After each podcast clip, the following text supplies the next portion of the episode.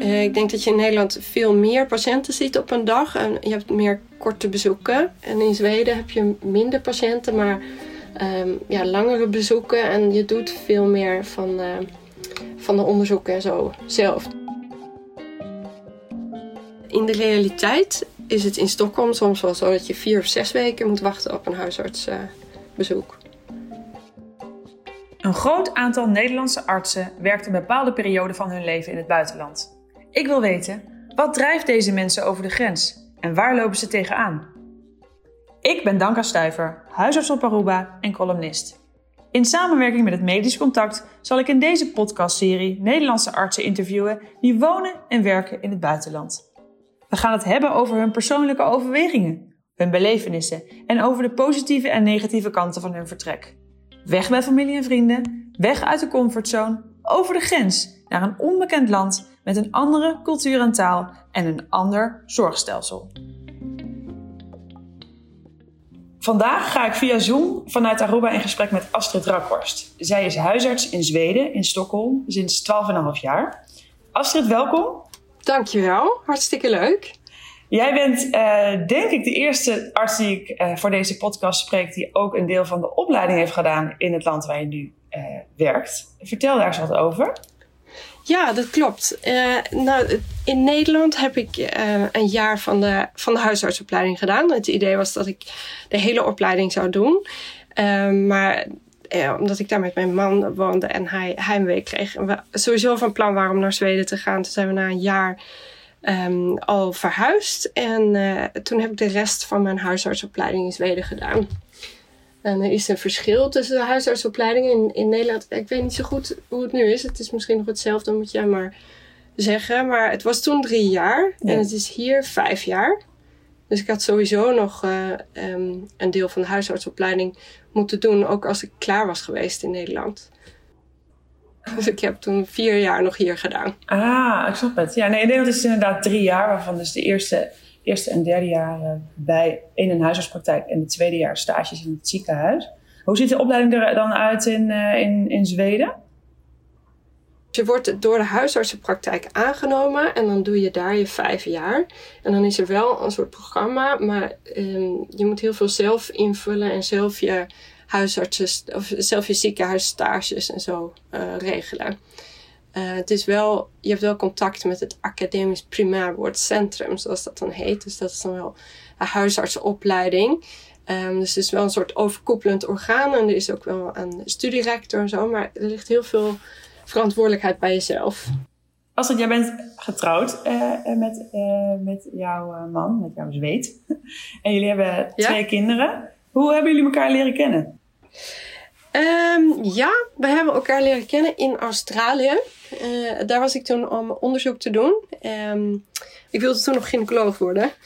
Uh, hoe dan ook, ik was in Adelaide en dit was 2005. En um, was daar acht maanden en mijn man studeerde daar aan de universiteit, uh, economie. En hij was daar een jaar en daar hebben we elkaar leren kennen. En daar zijn we toen ja, een tijd samen geweest. En toen gingen we allebei weer naar ons eigen land. Dus ik ging weer terug naar Nederland en hij ging weer terug naar Zweden. Uh, maar toen kreeg hij werk in uh, Amsterdam. En uh, hier zeggen ze Amsterdam. En in Nederland zeg je Amsterdam. ik moet even goed zeggen. hij kreeg werk in Amsterdam. En toen zijn we daar op een gegeven moment gaan samenwonen. En na twee jaar zijn we naar Zweden vertrokken. Ja, omdat hij heimwee kreeg. Omdat hij heimwee kreeg, ja. Leuk om jouw accent een beetje te horen. Je zit er duidelijk al, al een hele tijd. Is het zo? Ja, ja dat, dat, dat, hoor ik. dat hoor ik inderdaad steeds meer. Uit Nederland ook. Ja. En jij gaf uh, eerder even in een voorgesprekje met mij aan... dat de, de rol van huisarts in Zweden toch wel anders is dan in Nederland. Wat, uh, wat bedoel je daarmee? Ja, um, in Nederland ben je toch meer een soort... Um, poortwachter, pluis en niet pluis. En uh, dit kun je zelf en dat moet je doorsturen. En uh, ik denk dat je in Nederland veel meer patiënten ziet op een dag. En je hebt meer korte bezoeken. En in Zweden heb je minder patiënten, maar um, ja, langere bezoeken. En je doet veel meer van, uh, van de onderzoeken en zo zelf. Dus veel meer uh, bloedtesten, magneetröntgen, uh, dat, uh, computertomografie. ik weet allemaal niet meer zo goed hoe het heet. Je moet me maar verbeteren. Ja. Um, neurofysiologisch onderzoeken, um, echocardiografie, ja, van alles. Dat moet ik allemaal zelf bestellen. En dan dus zeg maar zelf een heel beeld vormen van de patiënt. En dan kan ik de patiënt doorsturen als dat nodig is. Dus je, hebt, je hebt de patiënt langer bij je, zeg maar. Ja, en wie beoordeelt dan al die, die, die röntgenaanvragen? En echt, is het wel een radioloog die dan op afstand meekijkt? Of hoe gaat dat? Ja, ja, ja eh, dus ik krijg het antwoord van een radioloog of een antwoord van een specialist die dan uh, um, zeg maar het onderzoek heeft uh, beoordeeld. Dus ik krijg een, een kant-en-klaar antwoord. Dus ik hoef niet zelf naar de röntgenfoto's te kijken of zo. Nee, nee precies. Maar je, je, relatief gezien verwijs je wat minder snel dan wat je in Nederland deed, naar jouw gevoel. Ja, ja toen ik net uh, uh, naar Zweden kwam, dus toen ik net een jaar van de huisartsopleiding had gedaan, um, toen, stuurde, toen, stuurde, ik allerlei verwijzingen die ik allemaal weer terugkreeg. Zo van, ja, maar dit is toch echt uh, de taak van de huisarts om uit te zoeken. dus dat was wel even wennen. Ah, dat was wel een duidelijk verschil. Ja, een groot verschil was het. Ja. ja. En um, ja, voor, voor de luisteraars, fijn om een beetje te weten hoe, hoe het zorgstelsel er in, in Zweden uitziet. En, en, ik begrijp dat we dat een beetje moeten toespitsen tot Stockholm, want er zijn ook regionale verschillen. Kun je daar iets meer over vertellen? Ja, dat klopt. Ja, in het algemeen is, is het dus zeg maar per uh, region geregeld. Dus dat is per, per regio. Het is niet uh, landelijk allemaal hetzelfde zoals het meer in Nederland is. Dus zeg maar meer qua provincie is het aangestuurd. Uh, ja, je hebt hier eh, meer een soort van uh, um, gemeenschappelijk ziekenfonds. Het is ook niet echt een ziekenfonds, maar het is zeg maar, je betaalt belasting en dat zorgt er dan voor dat je ja, zorg, uh, zorg kan krijgen. De huisartsenzorg, daar moet je voor betalen. Dus als je naar de huisarts wil, dan kost dat 200 kronen, dat is ongeveer 20 euro. en als je dan um, met zeg maar alle uitgaven aan de zorg bent opgekomen tot ongeveer 1100 kronen. Uh, dus dat is 110 euro ongeveer. Dan krijg je een, een, een vrijkaart, heet dat dan. En dan met die vrijkaart, dan, dan is de rest van de zorg gratis dat jaar. Okay. Dus het is 110 euro eigen risico, zou je kunnen zeggen. Ja. Uh, en je hebt dus een, een uh, ja, meer soort algemeen ziekenfonds. Um, wat alle mensen hebben. En je hebt dus geen eigen privéverzekeringen. Er zijn wel mensen die het hebben via hun werk of zo, maar het is niet zoals in Nederland. Nee, dus is, is een ziekenfonds dus eigenlijk een zorg gefinancierd vanuit inkomstenbelasting, maar mensen betalen niet maandelijks zoals in Nederland een verplichte uh, zorgverzekeringpremie. Nee, precies, dat klopt. Ja. ja. En ook de medicijnen, um, dat is dan tot een bedrag van 220 euro ongeveer. Um, daarna is het ook uh, gratis. Net als in Nederland is er ook in veel delen in Zweden een serieus huisartsentekort. Wat, wat merk jij daarvan? In de praktijk, eh, en dat kan ik eigenlijk alleen voor Stockholm zeggen, maar in de praktijk zijn er, zijn er best wel lange wachttijden voordat je naar je huisarts kan uh, komen. Dat heeft ook een beetje mee te maken dat je dus minder patiënten kunt zien en je hebt dus langere bezoekstijden. Um, dus ja, wij proberen wel echt onze wachttijden kort te houden. En er zijn ook wel regels dat je binnen drie dagen eigenlijk een patiënt uh, moet zien, moet kunnen zien. Maar uh, in, de, in de realiteit is het in Stockholm soms wel zo dat je vier of zes weken moet wachten op een huisartsbezoek. Uh, oh, wauw. Ja, dat is echt heel lang. Ja. Ja. ja. ja. En, wat, is, en dat, wat gebeurt er dan bijvoorbeeld met spoedgevallen of met mensen die zeggen we kunnen echt niet wachten? Als mensen bijvoorbeeld geen afspraak kunnen krijgen bij een, bij een huisarts, want de toegankelijkheid is wel echt veel slechter dan in Nederland, dan, dan, kunnen ze gewoon zelf naar de spoed. Want het is niemand die dan zegt van nee, hier moet je niet zijn. Je mag eh, bij de spoed bijvoorbeeld geen mensen wegsturen. Dus uh, dan moeten ze dan voor iedereen zorgen. Je hebt hier huisartsenpraktijken en dan heb je um, de acute ziekenhuizen die, uh, die, die spoed hebben. Er zijn ook verschillende ziekenhuizen, best wel een heleboel in Stockholm, waar je dan naartoe kan gaan. Um, maar daartussen is ook nog iets een beetje huisartsenpostachtig. Uh, tussen, tussen 8 en 10 overdag, waar je dan naartoe kan. En dat heet dan een soort van de lichte spoed. En daar kun je dan met een gebroken been naartoe bijvoorbeeld. Of met een uh, eh, DVT. Of met een, uh, ja het kan zijn met een, met een wond die gehecht moet worden. Okay. Uh, maar s'nachts eh, is er dus geen huisartsenpost tussen 10 en 8. En dan, eh, dan, ja, dan zoeken de mensen zich toch naar de spoed. Maar op de spoed zijn op het moment wachttijden van eh, nou 24 uur. Dus ik denk de meeste mensen wachten wel tot de dag erna op het moment. Ja, dus er is, er is wel echt een probleem met toegankelijkheid van zorg. Ja, op het moment is het echt zo. Ja, ja. En daar zijn ook veel eh, ja, nieuwe acteuren gekomen die dan daarvan profiteren. Bijvoorbeeld eentje die dan CRI heet en die ehm, digitale huisartsenbezoeken aanbiedt. En dan kun je dus, als je dan keelpijn hebt, dan kun je bellen naar CRI. En dan krijg je binnen een kwartier, kun je dat via video met een, met een arts praten. Dat is vaak geen huisarts, eh, maar meer een basisarts. En dan eh, kun je die in je keel laten kijken. En dan Via de camera. via de camera. En dan eh, hopen dat ze daar dan iets wettigs over kunnen zeggen. Meestal kunnen ze dat dus niet. En dan zeggen ze, ga maar naar je huisarts morgen. Ehm, en daar, daar is dan geen plek. Dus dat is wel een probleem. En ehm, dit soort bedrijven zoals CRI, en CRI is dan heel agressief geweest op deze markt. eh, ja, die profiteren daar ontzettend van. En verdienen heel erg veel geld aan dit soort bezoeken die eigenlijk helemaal niet nodig zijn. En wie, en wie betaalt daar dan voor? Ja, dat betaalt de overheid. Oh, dat wordt gewoon helemaal volledig vergoed. Ja, overheid. dat wordt vergoed door de, door de regio. Dat ligt een beetje aan. Als je dan dus eh, tussen de 18, of ook boven de 18 bent, dan betaal je dus 200 kronen, zoals ik eerder zei. Eh, dus 20, eh, 20 euro ongeveer. Maar onder de 18, dan is, het, dan is het gratis om naar de huisarts te gaan. Ik geloof ook boven de 85 of zoiets. Ehm, Dus, en dan dus ook dus voor. CRI. CRI zien ze het eigenlijk Ja, hetzelfde. ook voor CRI. Ja. Dan is het dus, dus er wordt heel veel gebeld met vragen over kinderen. Ja, kun je naar deze muggenbult kijken, bijvoorbeeld? Ja. Die dingen die gewoon echt niet nodig zijn. Maar ja, aangezien CRI daar dan geld aan verdient, dan gaan ze niet zeggen van, nou, je hoeft hier niet over te bellen. Nee. nee. Dus dat is een goede marketing. Ja, dus dat is wel een probleem. eh, want die, eh, ja, die verdienen wel heel veel geld aan dit soort onnodige bezoeken. En geld wat in principe wel geïnvesteerd zou kunnen worden in meer effectieve zorg. Maar Ja. ja, omdat dat kennelijk op de een of andere manier niet, niet gelukt is, dan gaat het, gaat het op deze manier. ja. Dus Dat het is wel jammer. is natuurlijk ook lastig voor, denk ik, voor de, voor de overheid dan in, in, in Zweden. Omdat die merken, die voelen natuurlijk de druk van het feit dat mensen niet bij de huisarts terecht kunnen. Dus die zoeken een andere oplossing. En dan denken ze, nou, digitale zorg, dat zal het wel zijn. Laten we daar onze, onze pijlen op richten. En dat gebeurt natuurlijk in Nederland ook.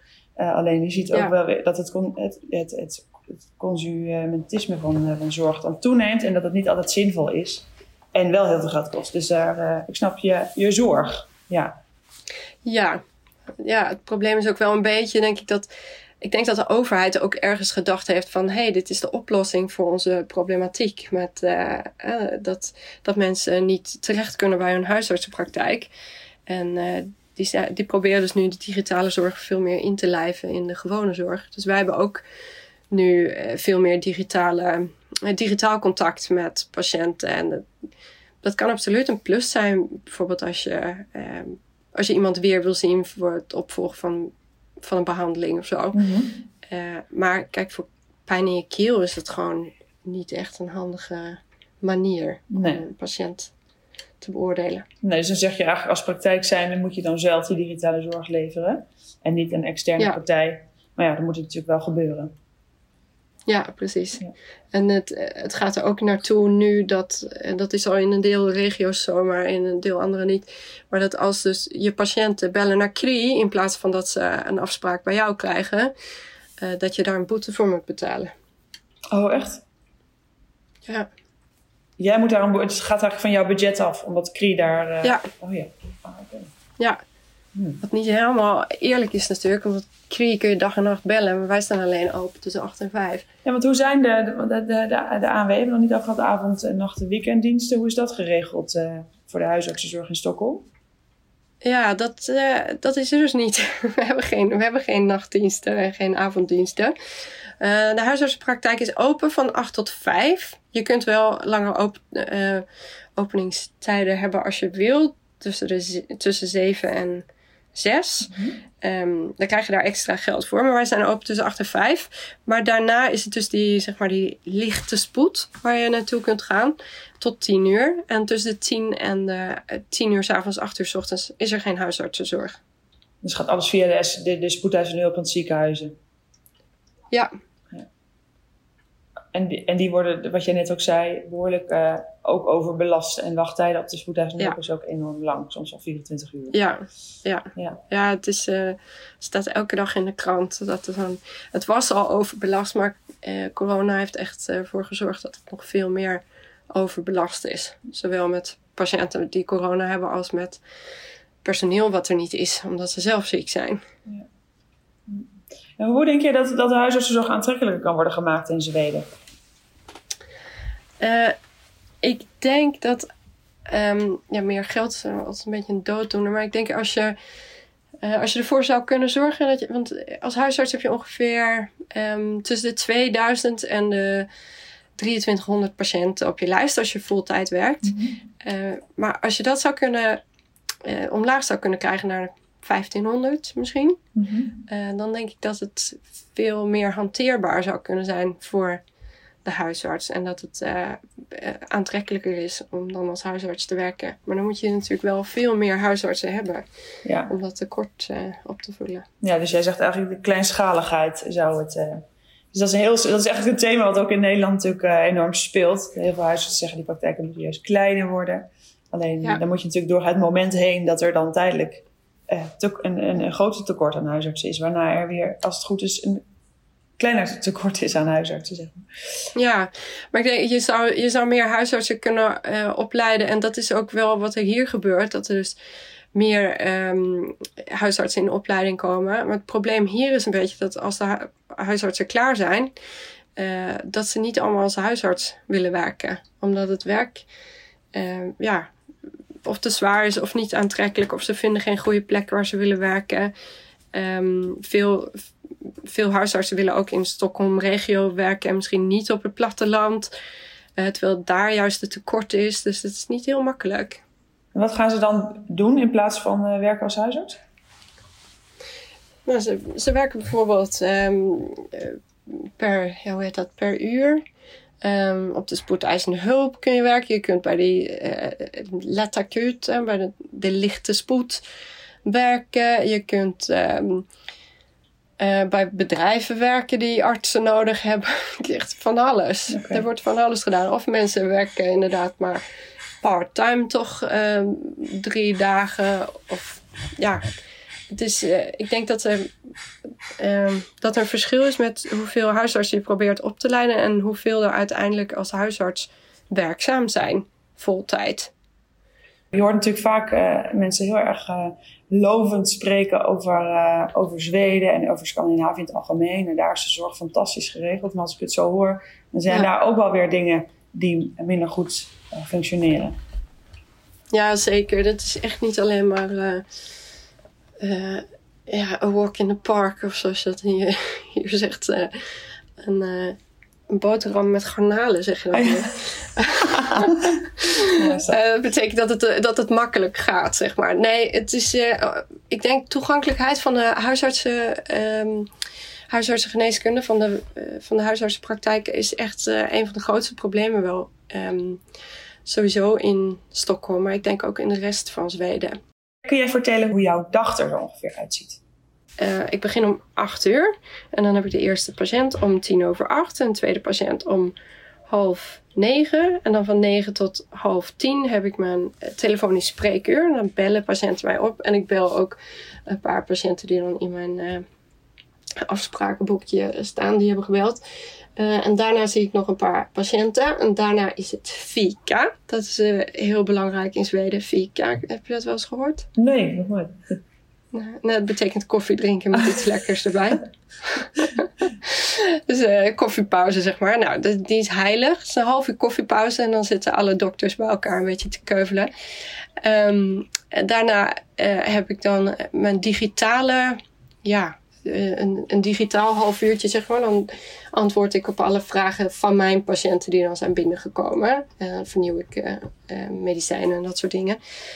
Ehm, en daarna nog wat patiënten. En dan heb ik een, een uur lunchpauze. Het is eigenlijk een half uur, maar is een uur niks gepland.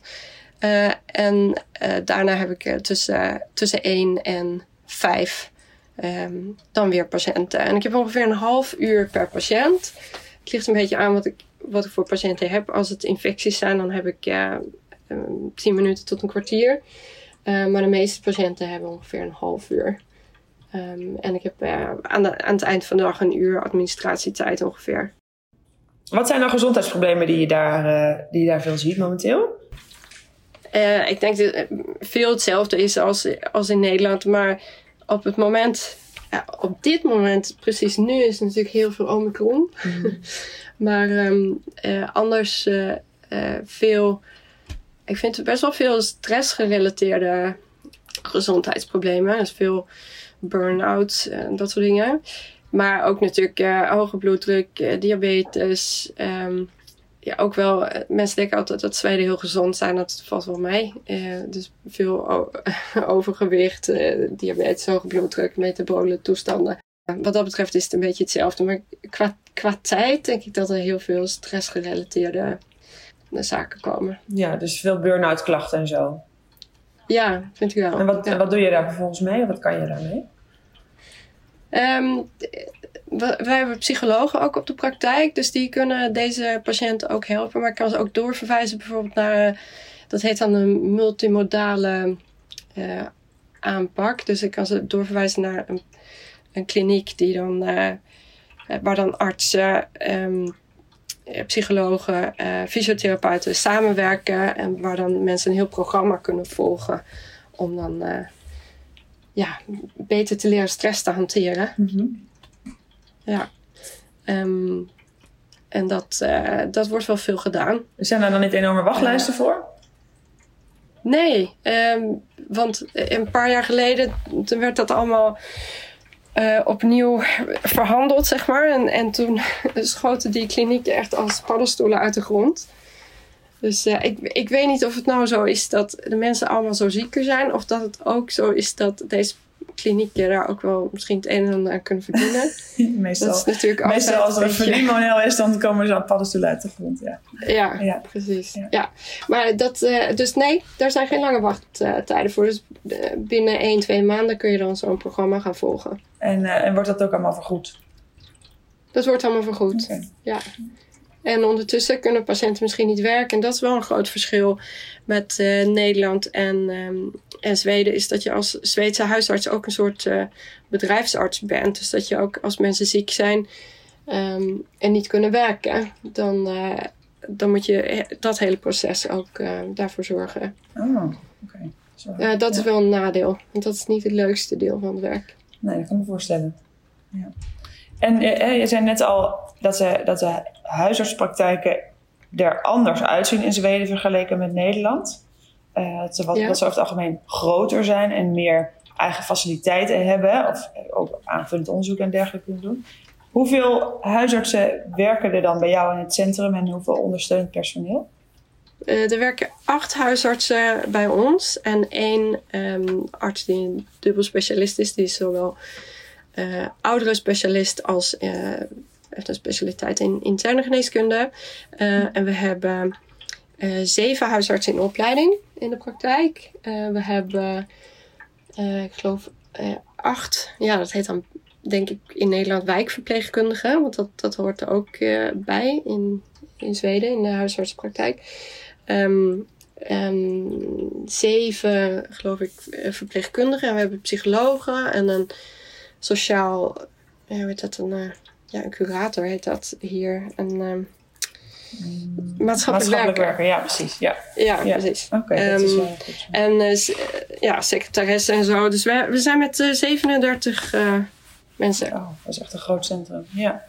Um, in Nederland hebben we natuurlijk nu de, de ontwikkeling dat er steeds minder mensen, steeds minder huisartsen de, de ambitie hebben om praktijkhouder te worden vanwege vele redenen. Um, en je merkte ook dat er commerciële bedrijven een beetje instappen. Die denken, nou dan pakken wij dat, de praktijkvoering op en dan nemen we um, waarnemers in loondienst um, om, om voor, voor ons eigenlijk de, de, de huisartsenzorg, de, de patiëntenzorg te, te, te, regelen. En wij pakken dan, in Nederland is het dan ook de contracten met de zorgverzekeraar en het hele administratieve deel op.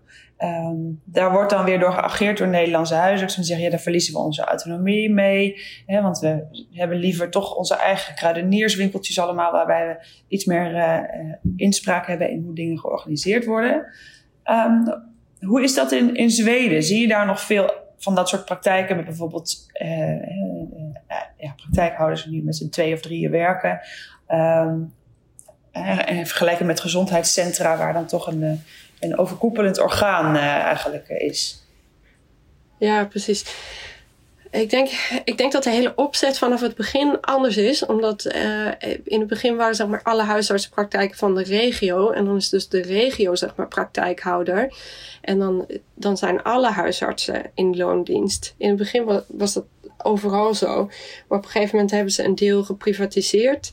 En dan kun je dus als, ja, als eigen bedrijfje beginnen. Mhm. En dan ben je dus wel een eigen praktijkhouder. Daar zijn er niet zo heel veel van. Er zijn steeds meer van dat soort commerciële bedrijven, zoals jij zegt.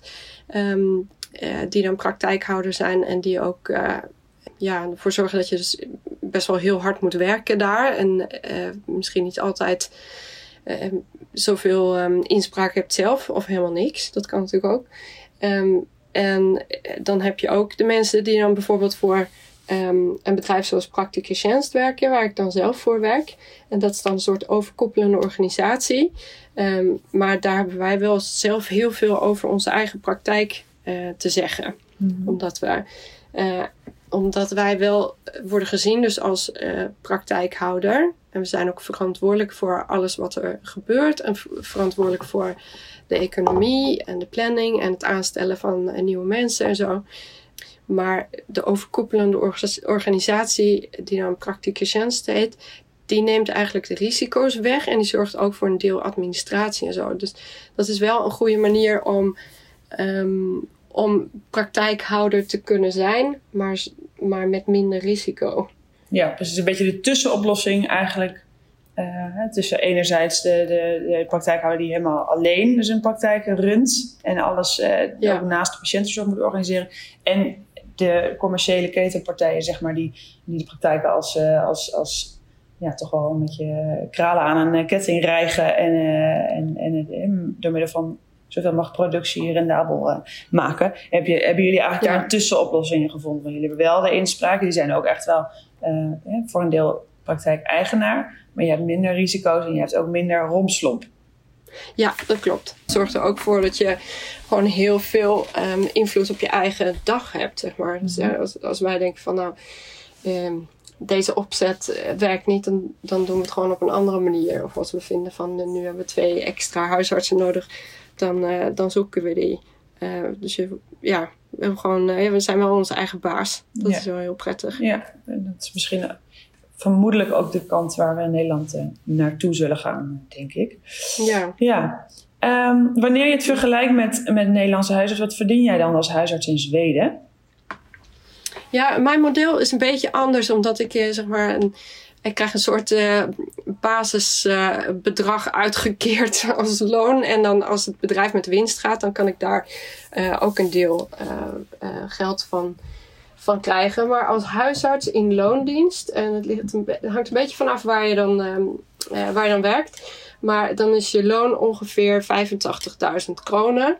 Um, het kan ergens tussen de 80 en de, en de 100.000 kronen zijn. Dat is dus ongeveer tussen de 8 en de 10.000 uh, euro per maand. Ja. Is dat van fulltime uh, dienstverband? Of, uh? dat is dan voor fulltime, precies. En dat, dat is dan bruto weet niet, ik neem aan dat jullie ook over bruto lonen praten. Ja, zeker. Ja. En uh, wanneer je dat dan in het licht ziet van levensonderhoudskosten in, in Zweden, hoe, hoe vind je het dan? School is goedkoop hier. Ik weet niet precies hoe dat in, in Nederland is, maar school kost ongeveer, het kost ons ongeveer 200 euro per maand voor twee kinderen. Um, nu gaan ze allebei naar school. Je gaat, de kinderen gaan in Zweden naar school als ze zes zijn. En daarvoor, uh, tussen de 1 en de 6, dan gaan ze naar de preschool, zeg maar. Uh, förskola heet het dan hier. Uh, en dat, eh, dat wordt ook allemaal vergoed. Maar dus je betaalt daar wel een klein bedrag voor. Ik geloof dat dat iets van 100 euro per maand is. Oké. Ja, dus met name ook voor het eten en zo daar. Want ook voor de, war ja. voor de warme lunch, die natuurlijk in Zweden wel. Voor de warme lunch, precies. Dan krijgen ze dus, uh, ja. ze krijgen alles daar dan. Uh, um, luiers, als ze nog klein zijn. Um, en eet, warm eten en drinken en tussendoortjes en ja, alles. Ja. En tot één jaar zijn, dan zijn ze veelal thuis, hè, begrijp ik. Precies, tot één jaar zijn ze veelal thuis. Er is dus iets wat dat heet dan hier veräldraledigheid. En dat is dan ouder, ouderschapsverlof. Um, en je hebt dus uh, 18 maanden betaald ouderschapsverlof in Zweden. Wauw.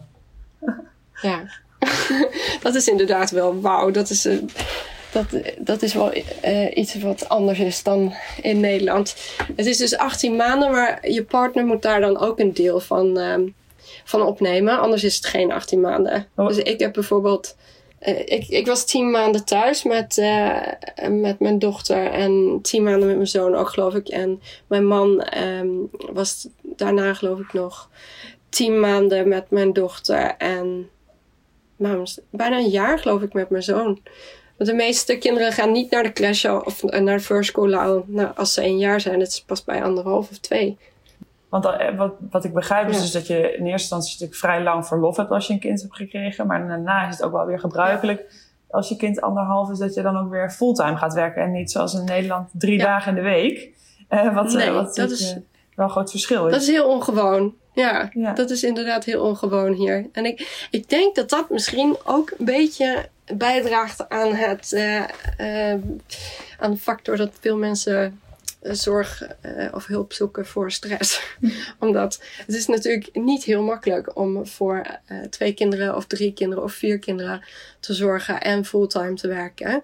Um, ik werk niet fulltime, ik werk 95%. Dat is natuurlijk wel bijna fulltime. Maar waarschijnlijk in de praktijk is het ook meer dan fulltime. Um, maar je kunt wel, totdat het kind acht is, heb je wel recht om 75% te werken als je dat zou willen. Okay. Maar dan is het meestal zo dat je kortere dagen werkt en je kind dus eerder van school houdt. Hoe oud zijn je kinderen eigenlijk? Uh, onze kinderen zijn uh, zes. Volke is zes en Emily is acht. En uh, ja, zij dat ze tweetalig worden opgevoed. Ik doe mijn best, maar ze kunnen wel echt veel meer Zweeds dan Nederlands, helaas. Ja, zal ja. Maar dat is wel een leuk uh, detail. In, uh, in de Zweedse school hebben ze dus recht op moedertaalonderwijs. Dus ze krijgen een Nederlandse les elke oh, week. Echt? Met z'n tweetjes. Wat leuk. Ja? Met z'n twee. Van wie dan? Ja. Van Paulina. een, ja, een Nederlandse onderwijzeres. Ik heb haar nog niet ontmoet, helaas vanwege corona. Maar Um, ja, zij komt elke week naar de school en uh, heeft dan een uurtje Nederlandse les met de kinderen. Oh, wow. Dat doen ze voor alle kinderen die tweetalig worden opgevoed? Ja, je moet wel een beetje, ik moest wel een beetje ruzie maken erover. Want uh, ze vinden dan natuurlijk eigenlijk dat de kinderen um, met te weinig zijn. Want Nederlands is natuurlijk niet echt een taal die heel veel voorkomt hier. Uh, maar in principe hebben alle kinderen er recht op. Ja, op hun moedertaal. Hoe is het familieleven in, in Zweden? Uh, het familieleven in Zweden, daar alles het wordt gebouwd op het familieleven, familieleven in Zweden, vind ik. Want uh, het, uh, alles is heel erg aangepast aan, aan families en kinderen. Dus het wordt, het wordt je makkelijk gemaakt om thuis te zijn met een ziek kind, bijvoorbeeld. Dat heet dan VAP. En dan, dan kun je gewoon dat aanmelden bij je werk. Oh, vandaag ben ik thuis met mijn zieke kind. Oké, okay, zeggen ze dan. En dan krijg je geld van de overheid daarvoor. Mm. Um, en dan krijg je geen loon die dag natuurlijk. Uh, dus uh, dat is allemaal heel, heel makkelijk. De scholen zijn goed georganiseerd en, en de vaarschoolen, dus ook zoals ik al zei. Um, verder is het. Uh, um, ja, dit is natuurlijk van alles te doen, ja, zoals in Nederland. Maar het verschil is denk ik wel dat je hier de natuur echt om de hoek hebt. En wonen wij vrij centraal in Stockholm, dus we zijn niet echt het allerbeste voorbeeld. Maar we kunnen met onze Nederlandse bakfiets, die we natuurlijk wel hebben, kunnen we zo naar het, uh, naar het natuurgebied fietsen. En dan uh, kun je daar een dag zijn als je dat wil. Uh, je, kunt, ja, je kunt schaatsen, je kunt skiën, je kunt fietsen. Je kunt van alles doen buiten de deur. Mm -hmm. wij hebben ook een, eh, een campertje waar we mee rondtrekken. Een beetje in de zomer als het goed weer is. Um, in de winter sleeën we en skiën we en, en zijn we aan het schaatsen. Ja, het is, ik denk qua familieleven is het wel echt top, Zweden. Top. Nou, ik zat net nog even in mijn WhatsApp-groep met mijn, met mijn jaarclub. En uh, die zeiden allemaal: Oh, als ik mijn leven over mocht doen, dan zou ik ook naar Zweden verhuizen. Oh ja? Oh, wat grappig. Ja. Ja. ja. Ah, ik heb natuurlijk wel alleen de foto's gestuurd die heel leuk waren. Hoe makkelijk is het voor een Nederlander om te integreren in Zweden?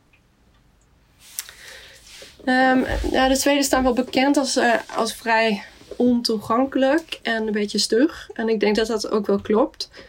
Um, maar dat is ook wel afhankelijk van waar in Zweden je bent. Uh, in Stockholm is dat meer zo dan, dan uh, in andere delen of meer op het platteland in Zweden. Um, en ik denk dat als je ergens een ingang hebt, dus je hebt bijvoorbeeld kinderen op school en je treft de ouders van andere kinderen, of je bent, uh, je bent mee in een sportclub of dat soort dingen, dan denk, denk ik dat het dan kun je wel makkelijk vrienden vinden. En als je eenmaal vrienden gevonden hebt, dan zijn het ook wel mensen die echt blijven vaak. Maar het is niet heel makkelijk. Mis je Nederland? Uh, ja. Ja en nee. Als mijn familie nu luistert, dan mis ik die natuurlijk.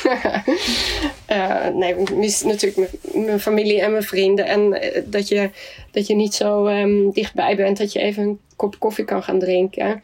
Uh, en nu met eh, corona is het natuurlijk ook lastig geweest om, om naar Nederland toe te gaan.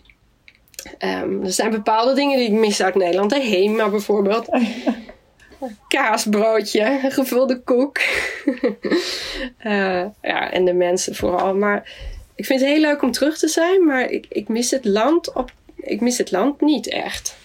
En als laatste, wat zou jij een collega adviseren die overweegt om, om in Zweden te gaan werken? En hoe zou dat hoe zou hij of zij dat moeten aanpakken? Je kunt contact met mij opnemen bijvoorbeeld. Dat is helemaal prima. Maar ik denk dat, uh, ja, ik denk dat je vooral moet nadenken. Wil ik in een, wil ik in een ander land wonen? Wil ik, uh, uh, wil ik er naar een ander land verhuizen en alles, alles achterlaten? Um, ik denk als je hier huisarts wil worden, dan zijn er heel veel mogelijkheden. Want er, zijn, er is een groot huisartsentekort. Oké. En je moet wel de taal spreken, uh, toch? Ja, dat, ja, zeker. Ja, dat moet je wel doen. En dat, dat hoef je op zich misschien niet te doen als je hier komt. Want er zijn allerlei wel um, cursussen voor en zo. En de, um, op bepaalde plekken in Zweden is het huisartsentekort echt schrijnend. Dus daar um, bieden ze ook wel aan dat je dan talencursussen kunt doen en zo. Mm -hmm. Dat is meer in het noorden van Zweden en in het midden van Zweden, rond de grote meren bijvoorbeeld. Um, maar je moet wel de taal kunnen spreken, omdat uh, Zweden kunnen. De meesten kunnen wel Engels, maar niet allemaal. En je kunt ook, denk ik, met je huisarts gewoon niet echt goed in het Engels praten. Dat moet je wel in je eigen taal kunnen doen. Maar je zou het wel aanraden? Ik zou het zeker aanraden. Ja. Leuk, dankjewel. Graag gedaan. Hiermee zijn we gekomen aan het einde van deze podcast. Dit keer sprak ik met Astrid Rakhorst en zij werkt als huisarts in Stockholm, Zweden. De volgende keer ga ik in gesprek met Andele de Zwart. Hij is orthopedisch chirurg en werkt in Edinburgh, Schotland. Heb je naar aanleiding van deze podcast vragen of tips? Mail die dan naar redactie.medischcontact.nl. En vanuit Aruba zeg ik, ayo!